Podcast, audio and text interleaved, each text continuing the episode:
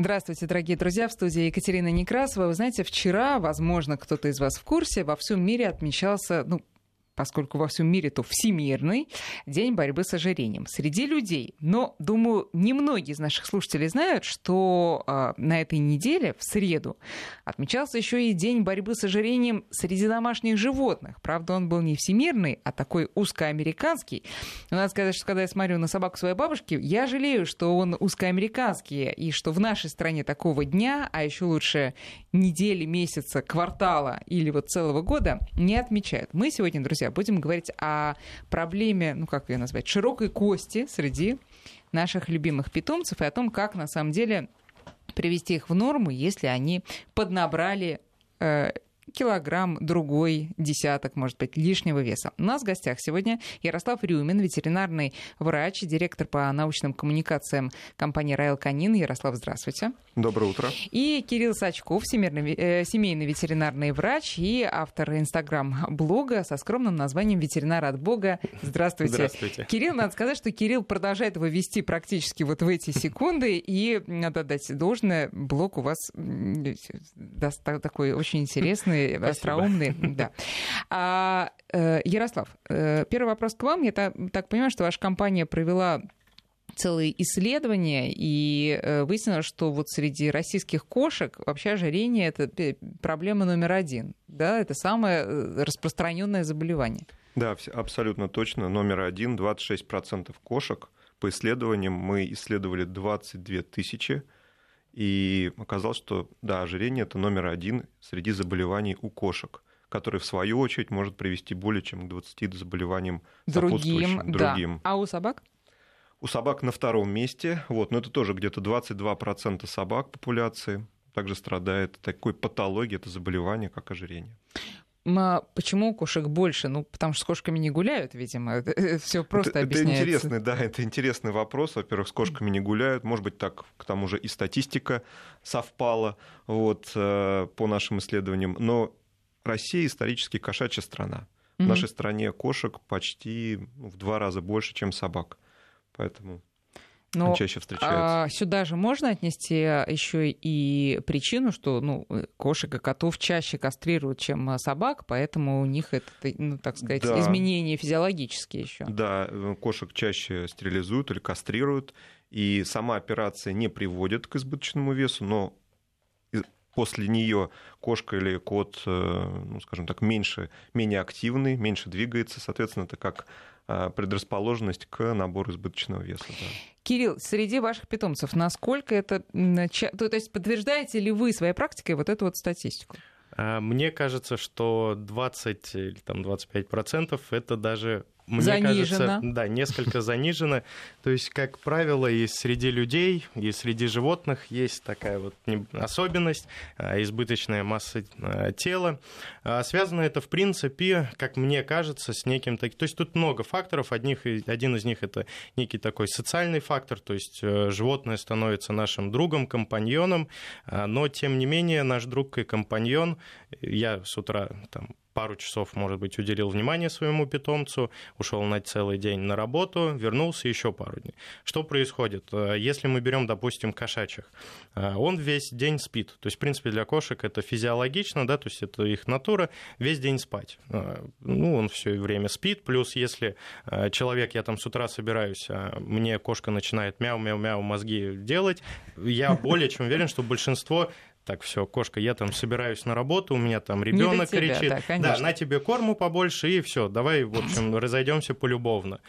Все, ушел вечером, в принципе, та же самая история, коммуникация отсутствует, человек не играет с животным, а ночью что наступает? В принципе, кошка это ночное животное, и она должна как-то вести какой-то образ жизни, там, Но тратить когда энергию. она начинает этот образ жизни вести, мы абсолютно, же опять же говорим, что ну, верно. успокойся, дай да. поспать. Да. И поэтому как получается, что в принципе жизнь кошки, она не особо социальный объект. Ну, есть исключения, но тем не менее. Они более там любят там сами собой заняться, то есть стаи кошачьи это все-таки редкость, человек э, им нужен постольку-постольку, как мне кажется.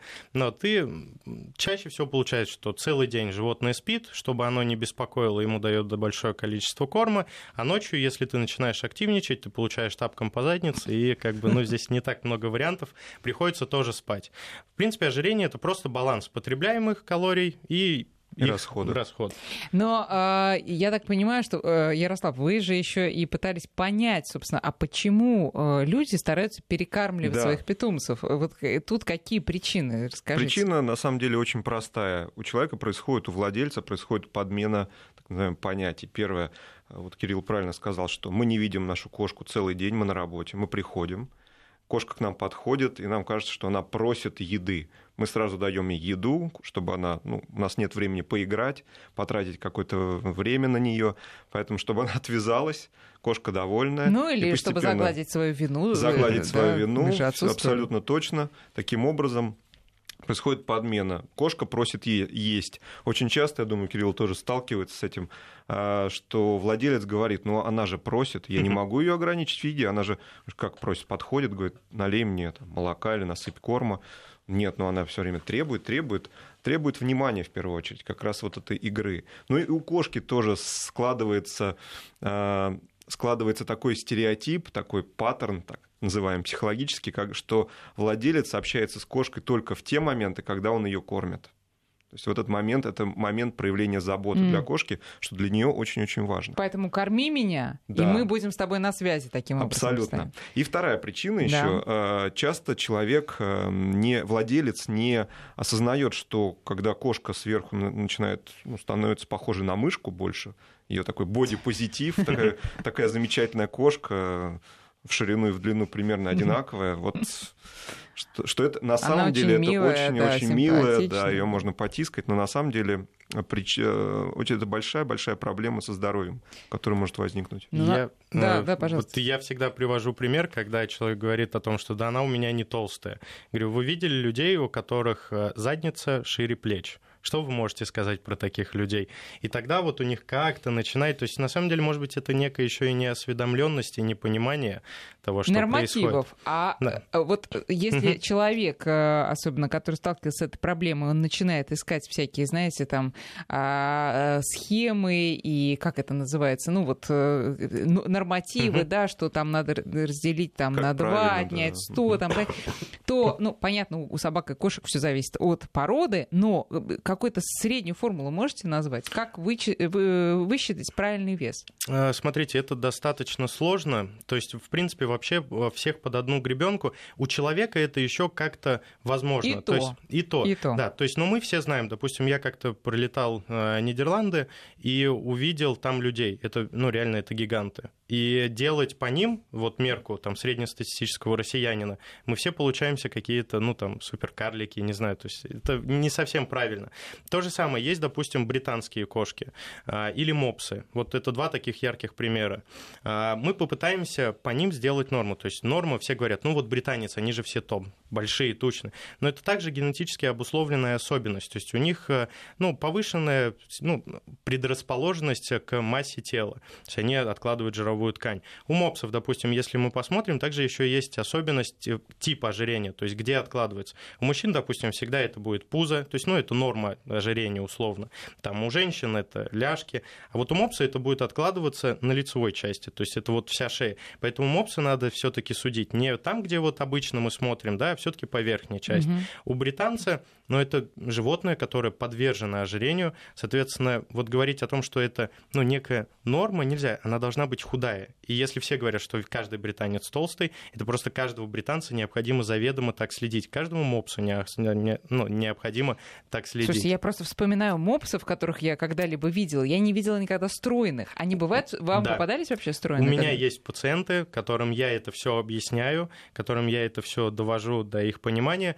И, в принципе, то есть, ну, определенная, определенная динамика позитивная существует. Но, э, опять же, есть определенный норм. Все мы понимаем, что если у тебя там не прощупываются ребра, если у вас подкожные жировой клетчатки, то есть ну, болтается, то есть вы берете по попе, бьете, а у вас начинает дрожать все тело. Вечером приходишь, а до сих пор колышется. Да, вот это вот э, не, очень хорошо. Поэтому некая норма это в зависимости от вашего там генетически обусловленных особенностей, если мы там берем допустим, мопсы, если вы берете и вы кожу можете вот так вот взять, и она не эластична, как, допустим, у вас там э, на руке, да, то есть вы чувствуете, ну или может каждый свой э, запас да. взять. Но вот если он есть, и он на всем, на всем животном, значит, скорее всего, что вы немножко перекармливаете своего питомца. А, ну а как же говорят, вот в том числе и наши гости периодически говорят нам, что касается кошек, еда у кошек должна быть в миске постоянно, чтобы они не переживали. Ярослав, правильно ли это? Да, это правильно. Речь идет, ну, в первую очередь, о промышленных кормах, когда вы утром насыпали определенную дозировку, но есть на упаковке всегда указано, сколько на вашу кошку необходимо в день, плюс-минус там 5-10 грамм, не больше. Кошки на сленге диетологов называются дегустаторами, а собаки обжорами.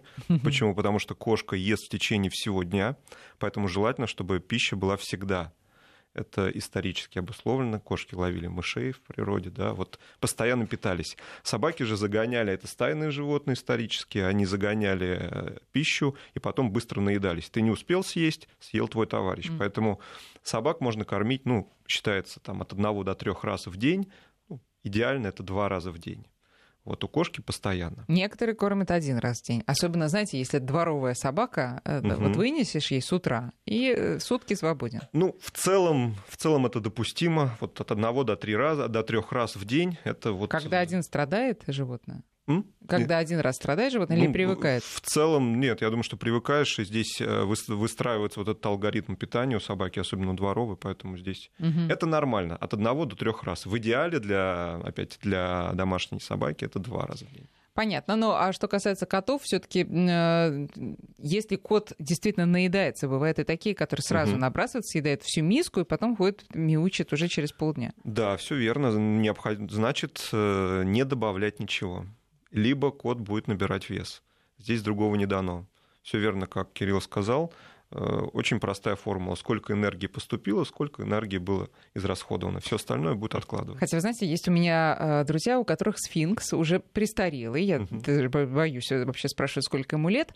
А и он очень худой. То есть это и так, как общипанная курица, а тут вот просто кожа до кости. Так вот, в буквальном причем смысле. Так вот, они говорят, что он потому такой худой и э, такой долгожитель, что они никогда не ограничили его в питании. Вот всегда у него в миске гора этого сухого корма, и для него это не стресс, не психологическая какая-то зависимость, что надо сейчас на, на, наесться, потому что потом может не быть.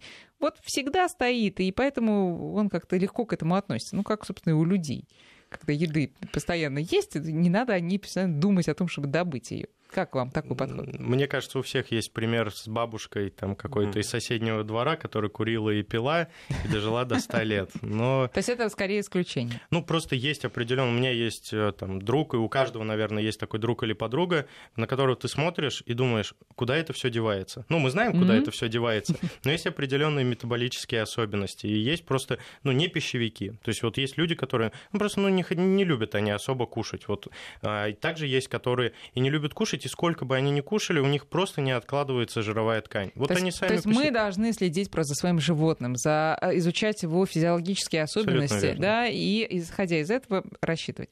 Теперь, значит, дальше э, извечный вопрос все-таки, э, если мы только приобрели кого-то, у нас завелся там собака, кошка или кто-нибудь еще, и мы выбираем, какой тип питания будем использовать в течение всей жизни, естественные, натуральные или же кормовой, корма промышленные, ваше мнение хочется услышать. У всех спрашиваем наших гостей. Да. Ярослав, давайте вас. Давайте я начну. А, но у меня три правила, всегда их называю. Первое. Вы должны определить для себя, вы будете использовать натуральное питание, либо промышленный корм.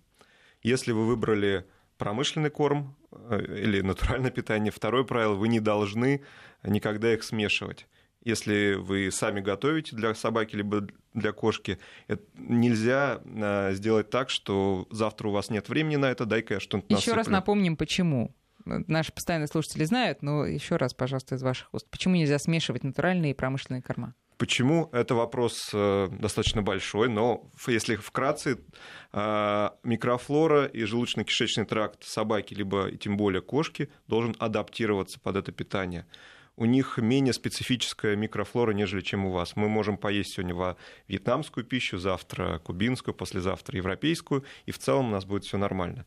А для кошки и для собаки это не характерно. Может быть расстройство, могут быть любые нарушения, ну и самое главное дисбаланс. Угу. То есть, э, когда вы готовите натуральную пищу, вы также должны а, просчитать все, взвесить, сколько вы даете белка, жира, углеводов. И для кошки очень важно наличие таурина в пище. Вот, э, как я уже сказал, вернусь к правилам. Первое правило да. промышленное либо натуральное. Второе не смешиваем, выбрали один и его придерживаемся. И третье не превышаем дозировку. Наличие воды обязательно. В целом, если вы их используете, то ваша собака либо кошка будет здорова. Хотя, э, на взгляд нас, э, которые любят действительно сегодня кубинскую, а завтра еще какую-нибудь, это скудное, э, неразнообразное питание. Вот каждый день одно и то же. Ну, вкусы чуть-чуть отличаются, ну, вот это вот сухой Потому корм. Потому что мы очеловечиваем собаку Да, кошку. конечно. Да. Это а же это, наши это... детеныши любимые. С точки зрения подхода здоровья это неправильно. У них другие потребности, у них другая кислотность желудка, у них Э, еще раз говорю, менее специфичная микрофлора и так далее, и так далее. Очень много особенностей, которые отличают и кошку, и собаку от нас с вами. Из Курской области вопрос, э, можно ли кормить кошку одновременно сухим и влажным кормом? Да, можно, желательно, чтобы компания была и одна. Одной фирмы, да. где все сбалансировано. Да. Друзья, вы можете присылать э, свои вопросы нашим гостям 5533 для ваших смс и нашего WhatsApp и Viber 8903 170 6363.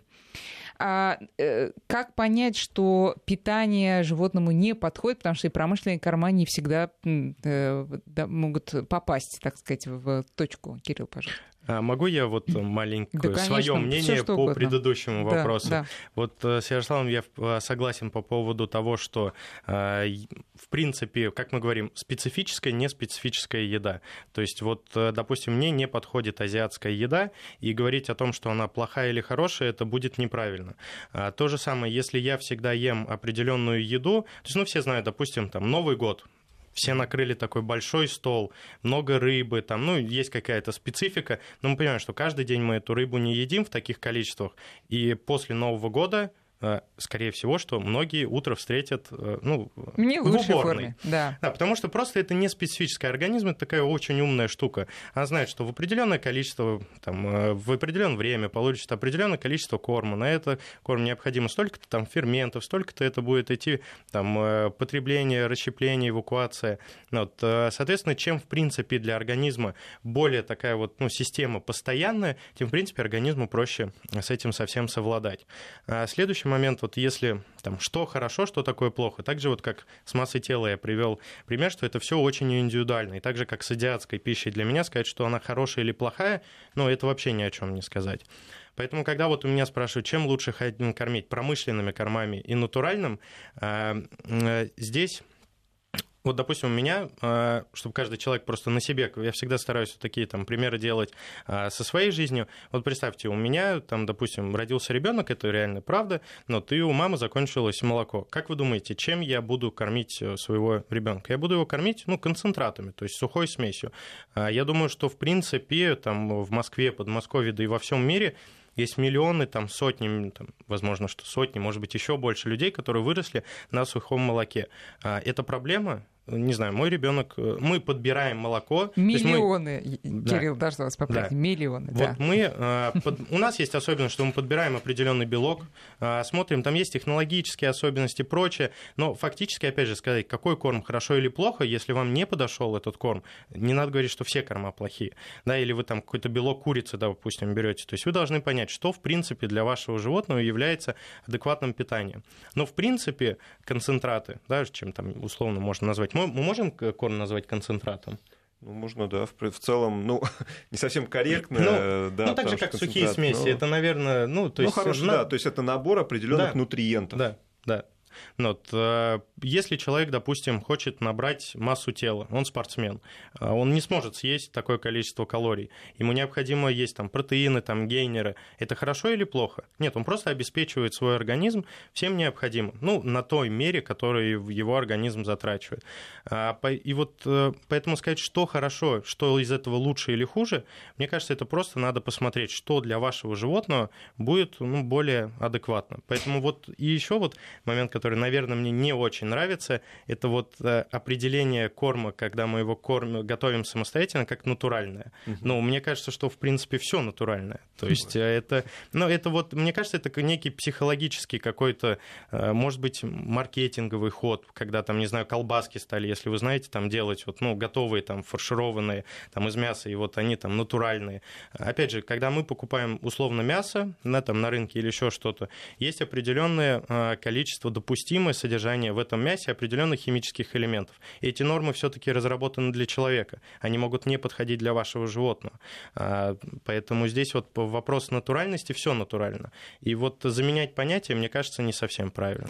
Понятно. А мы, несмотря на то, что мы говорим, наши слушатели продолжают вопрошать, все-таки можно ли добавлять вот определенный корм в кашку, Ярослав, еще раз. Нет, нельзя. Я рекомендую не добавлять и все-таки определиться, чем вы будете кормить.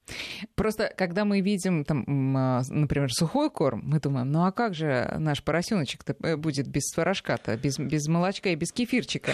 А, давайте еще раз скажем, что а, все, что содержится, да, насколько я понимаю, в молочке и кефирчике, тоже содержится вот в этих... Э, да, все верно. Это э, камушках, когда вы да, берете, потому что это проблема, наверное, нашего восприятия с вами. Нам нужно поработать с самим, самим собой, с восприятием вот этого продукта.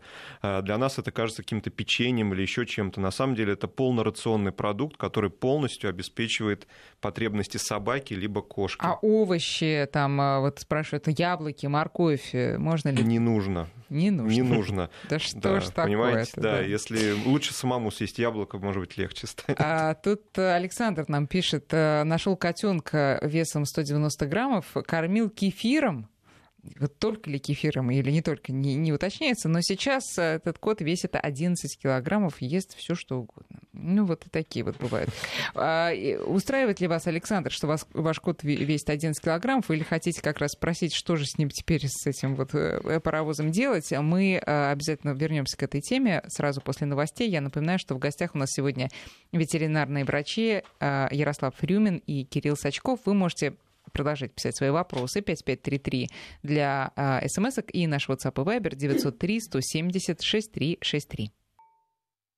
Москве 9 часов и 34 минуты. Мы продолжаем программу «Кошкин дом». Говорим мы сегодня про проблемы с весом у наших питомцев. И я напоминаю, что в гостях у нас ветеринарный врач Ярослав Рюмин и ветеринарный же врач Кирилл Сачков, директор ветеринарной ассоциации «Национальный ветеринарный альянс». Друзья, вы продолжайте, пожалуйста, писать свои вопросы, чем вы, собственно, и занимаетесь. Сейчас мы а, продолжим а, их зачитывать. 5533 для ваших смс и наш WhatsApp и Viber 903 170 6363. Но вначале вот еще одно исследование, а, которое было проведено учеными Копенгагенского университета, они выяснили, что, ну, собственно, э, у каких животных домашних чаще всего наблюдается избыточный вес? Да, собственно, у животных тех людей, у которых те же примерно проблемы. Ну, это как, знаете, вот идешь по улице, видишь, идет семья, вот, как правило, семьи, они тоже примерно, члены семьи тоже примерно все одинаковые. Мама, папа там, и дети. Кто-то побольше, кто-то поменьше, но тенденция, как бы, она всегда налицо. Тоже и с домашними животными. Но тут еще одна интересная э, деталь, и, надо сказать, весьма тревожная, что в среднем, как написано в этом исследовании, продолжительность жизни, вот, скажем, у собак с лишним весом на почти что полтора года меньше, чем, их, э, чем у, тех, кто ведет здоровый образ жизни и достаточно стройный. Как, э, скажите мне, пожалуйста, высчитываются вот эти данные, насколько они справедливы, что там полтора года или год и три месяца у собак и сколько-то у кошек? Действительно можно этому верить?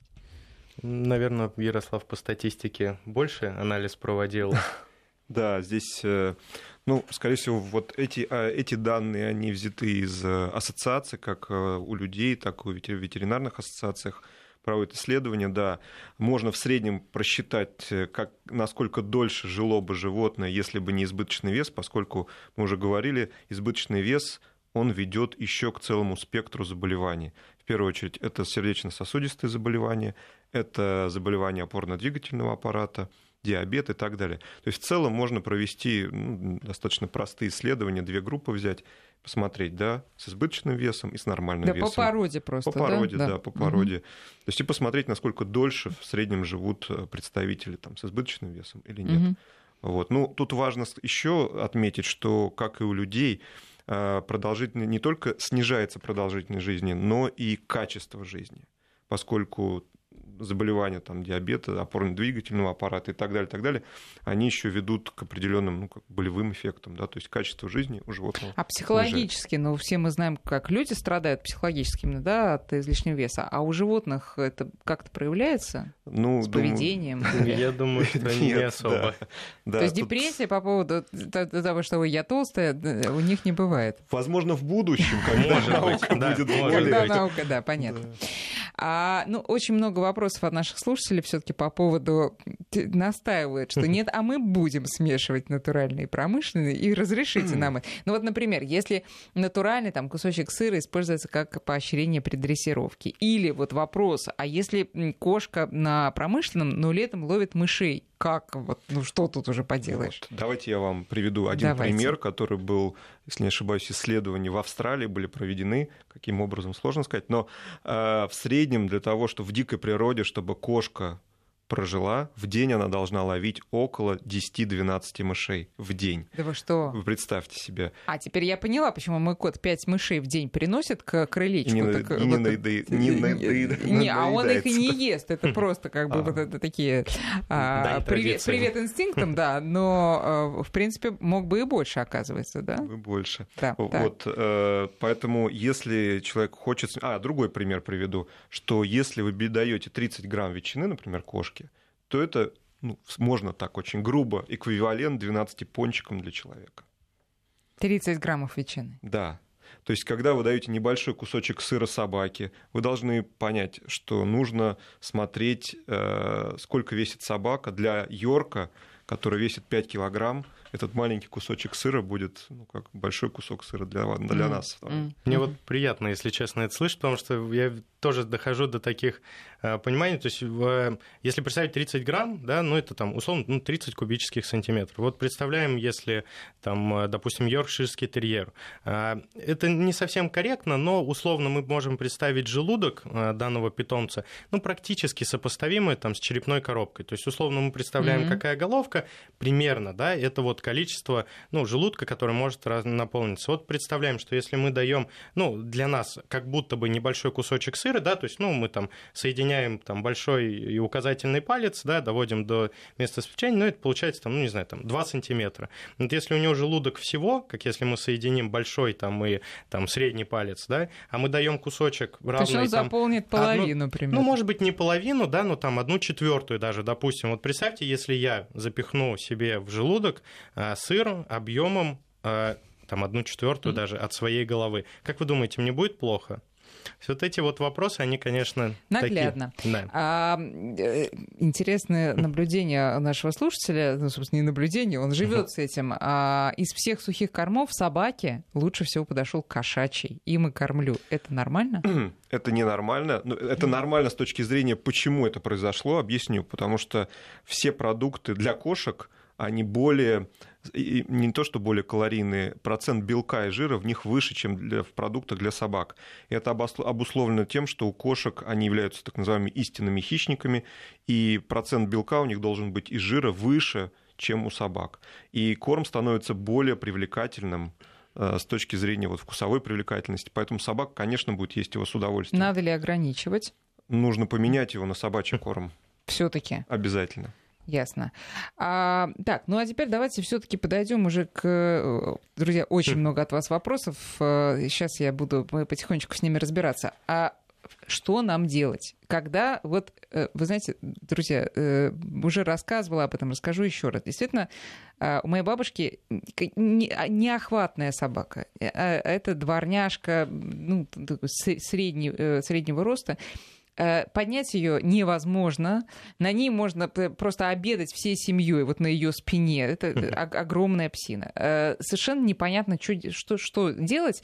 Но, наверное, первый вопрос, как убедить родственников, э, я думаю, такая ситуация не только у моей бабушки, но и у многих, а, особенно пожилых родственников, которые таким образом пытаются как-то свои э, вот, лучшие чувства э, таким образом проявить. А, первое, как убедить родственников в том, что так кормить не надо. Вот, Кирилл, может угу. быть, вы посоветуете? А, вот э, куча вопросов, которые вы озвучивали, которые вам поступают. Вот на все эти вопросы я могу задать вот, ну, один вот вопрос ответный с какой целью вы хотите это сделать. То есть, ну, люб, Чтобы любой... сделать приятно, конечно, своему животному. Хорошо, если мы говорим о том, что вы хотите сделать что-то приятное, а, ну, хорошо, то есть, если я, допустим, не буду заниматься своим сыном, но буду приносить ему, а, там, условно, деньги, да, там, на то, чтобы он там развлекался и меня не доставал, а, кем вырастет мой ребенок? То есть, ну, ну, просто взять и отмахнуться едой и составить, ну, некую, некую коммуникацию, да, а, то, что я тебе даю, и вроде как мы там ты радуешься, я тоже рад, вот почему мы, мы вот так вот живем. То есть вы должны преследовать какую-то цель. А если вы хотите заниматься животным, как это происходит, допустим, в кинологии, да, то есть э, кинолог кормит условно свое животное только тогда, когда он выполняет команды вот тогда, ну тогда это получается, это полезная какая-то коммуникация. А то, что просто вы отмахиваетесь от своего животного, это, ну, такое Нет, достаточно... иногда это не отмахивание, а просто вот из лучших побуждений. Из лучших, ну, мы знаем, куда приводят лучшие побуждения. В общем, первое, вы должны ответить, первый вопрос, зачем вы это делаете, то есть какой целью вы хотите дать животному больше энергии, чем он тратит. Ну, то есть это логично. Потом начинается там принцип ну, там, положительной обратной связи. А, вы даете животному, как правило, а, вам кажется, он не, наедает, не наедается, да, и вы даете ему большую порцию сразу. А животное, как вот, э, оно старается это все быстренько скушать. Как происходит? У нас в желудке есть определенные барорецепторы, которые регистрируют чувство насыщения. То есть мы покушали, да, желудок растянулся, чувство а, сытости к нам пришло. Если мы сразу даем большую порцию, то у нас перерастя растягивается желудок, и теперь он просто уже не может чувство насыщения прийти, потому что желудок перерастянут. А, соответственно, как получается? Мы уже норму не знаем, мы даем животному больше, потом мы перерастягиваем желудок животному, это приводит к тому, что мы должны будем давать ему еще больше корма. Это приводит к тому, что животное становится толще. Чем животное более толстое, тем ему просто сложнее ходить и двигаться. Соответственно, он становится еще менее активным. Если мы берем большую собаку, а, для каждого человека с повышенной массой тела будут проблемы с опорно-двигательным аппаратом. Там это тазобедренные или там мениски. Но вот животное, если представить, а, вот его одна лапка, вот вторая лапка и позвоночник. То есть он горизонтально находится. Вся масса тела идет давление давление на позвоночный столб. А, ему становится просто больно ходить. То есть, если беременная женщина вот там жалуется на боль в пояснице, теперь представьте, если бы она еще все это время проводила на карачках поэтому животному становится больно ходить, а, ему и дискомфортно, он еще больше лежит. Чем больше он лежит, тем он еще больше, чем он еще а Понятно, меньше... что это путь в никуда. Точнее, это путь в никуда. Известно куда. Значит, да. что мы э, делаем, чтобы это... Вот, ну, можно тут, э, Кирилл, да. извините, еще один вопрос угу. из Пензенской области. Два э, кота угу. беспородных, у обоих лишний вес, на улицу не ходят, живут угу. дома. Как привести в норму? Это типичная ситуация угу. абсолютно. Вот э, животные не гуляют вообще, угу. коты. Что делать? Все. Первое, тогда вот как вы первое э, там ответили, ну мы хотим сделать пользу, то, наверное, все-таки так как это ну, наши дети, да, и мы, они никогда самостоятельно не придут к тому, что все, сегодня ЗОЖ, я бросаю там есть вискос, там, не знаю, пить молоко, все, встаю на лыжи. То есть нам надо понять, для чего мы это делаем, зачем мы животному даем энергии больше, чем ему требуется. А второй вопрос, а, я думаю, что здесь есть некий такой коммуникативный момент, животное знает, что если он подойдет к человеку, то получит еду. А, я бы разорвал вот эту вот коммуникацию и, допустим, перевел бы животное на кормление а, частыми порциями по чуть-чуть за счет бездушной электронной машинки. То есть есть автокормушка, она не даст корма больше, чем это требуется. То есть мы взвешиваем животное, смотрим сзади на упаковке, сколько мы должны потреблять калорий. Хотя бы сначала мы даем столько, сколько вообще по норме, потому что, ну, учитывая, что животное все больше и больше, значит, мы эту норму не соблюдаем. Значит, там, ну, условно, там, на 10% мы даем больше нормы.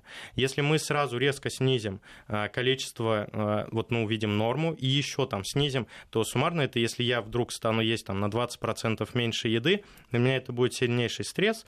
Плюс организм это такая штука, если а, нету энергии, все, организм думает, ага, тяжелые времена, надо запасывать, запасать жировую ткань. Ну, начинается там э, отложение жировой ткани. То есть мы очень по чуть-чуть начинаем сокращать. Да, хотя бы сначала норму. Потому что ну, начинается жировая дистрофия печени. То есть организм думает, опа, на 20% меньше, все, надо жир этот откладывать. Но вот, э, происходит ну, необратимые, в принципе, вообще последствия. Mm. То есть резкое похудание это хуже, чем вот, ну, даже оставаться в той mm. вот кондиции, да. что вы были. Соответственно, сначала вы определяете норму, начинаете месяц, два. То есть ну, вы не за один день толстели, не за один день давайте худеть. Это процесс долгий, он, ну, естественно, но с чего-то надо начинать. Все понимаете, что нам не надо давать животному больше еды, чем он тратит. И это приводит к проблеме, которая уже все. То есть, если животному там 7 лет, и он толстый, ну вот если 7 лет ты живешь по определенным устоям, там, ну, например, там пьешь водку, ты все равно уже будешь выглядеть и чувствовать себя как человек, который Нет, там ну всю вы жизнь... хотите сейчас отнять надежду у владельцев, э, животным которых 7 лет? У них есть возможность не вот это вот колесо, снежный шар, остановить. Насколько у них получится вернуть это к снежочку, сложный вопрос. Но в любом случае это какая-то возможность. Стараться надо. Да, в любом случае. Да, э, э, ну, с котами тут, с одной стороны, проще, с другой сложнее, поскольку они не гуляют. С собаками, мне кажется, легче, потому угу. что можно же активность физическую увеличить. Но вот эти глаза, Ярослав, что делать с ними? Глаза, э, которые, которые говорят, которые говорят, ты, ты предал меня, ты сам сидишь и ешь первое, второе, третье, мне вот это вот ты дал. Ну да, здесь скорее нам нужен, наверное, еще третий, это психолог человеческий, который бы посоветовал, как это сделать. Но знаете, на одной из выставок мы, у нас был такой, ну, не сказал, тренажер, не тренажер, когда человек подходил, мы предлагали ему одеть определенный жилет, вот, и он сразу ощущал, который весил около 10 килограмм.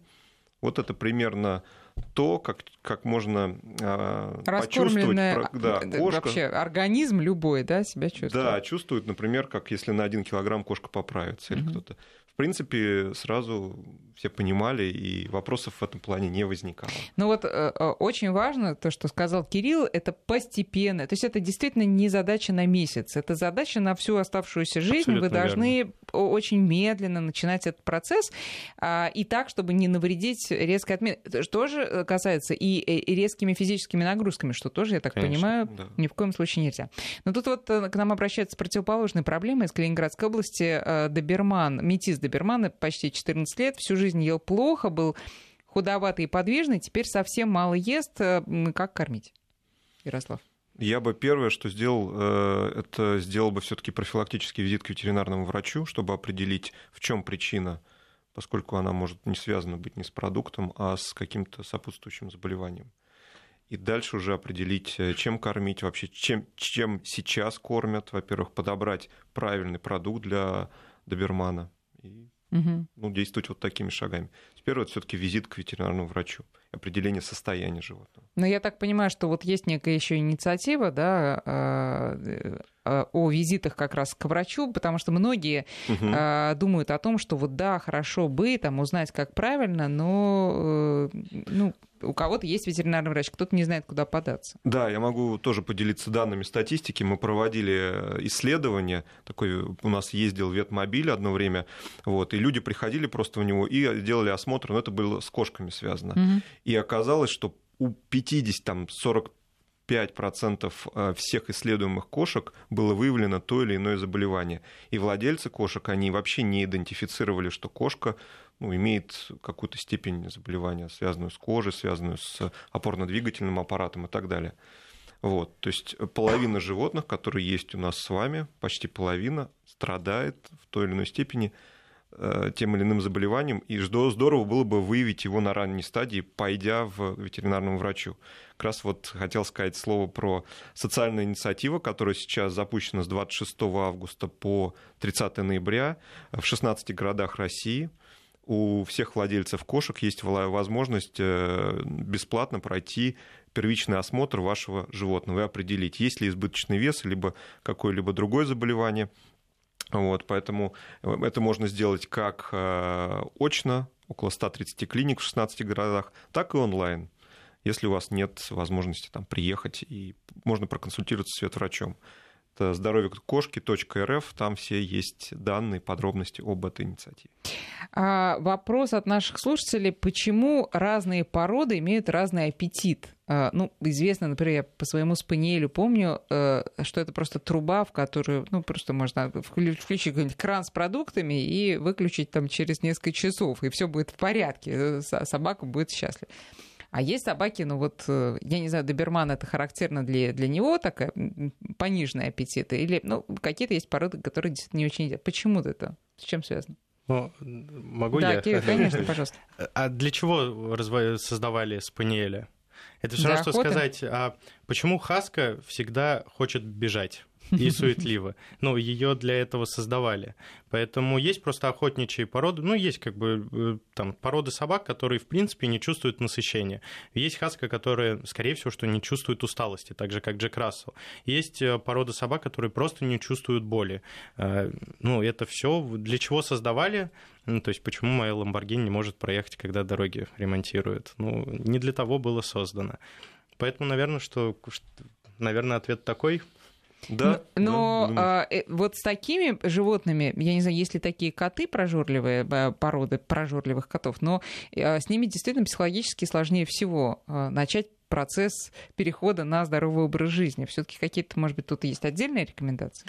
Ну вот, как я говорил, вот тут вопрос, вот если вы если я буду подходить, я вот наблюдаю эту картину там условно в магазине, там, если не каждый день, то через день. Мама, купи конфету. Нет.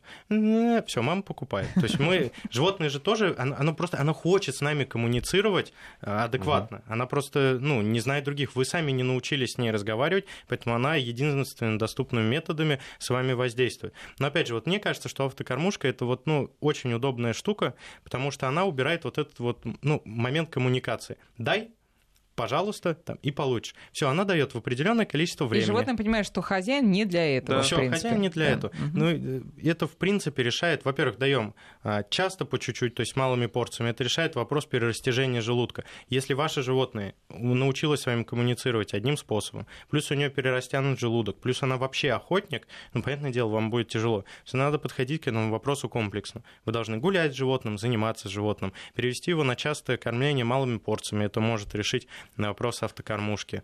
Э, и, в принципе, вот этот вот порочный круг прерывать. И только так. Я думаю, что другого, ну, вряд ли можно что-то сделать. Меньше жрать, больше двигаться. Все. Вот, ну, это классика, тут она работает для всех. О, да, хорошая рекомендация, друзья. Мы с вами знаем. Э, при уменьшении порции корма объем желудка уменьшается, спрашивает наш слушатель. Это любой шар. Любой шар имеет динамику сжиматься. Ну, там, мышечно-тканный орган, мочевой пузырь, там, желудок. Это все стремится к тому, чтобы, в принципе, зачем тебе перерастягиваться. То есть это ненормально. Поэтому все будет постепенно, постепенно сжиматься. А когда, ну, опять же, все это понятно очень индивидуально, когда примерно мы можем э, надеяться на то, что э, стресс от уменьшения порции, от э, вообще изменения образа жизни пройдет, и, собственно, ну вот это просто станет образом жизни? Ну, каждого животного есть свой. Э, я прилетаю, допустим, там на море, в другую страну. Мне для акклиматизации нужно не знаю, ну, не так много.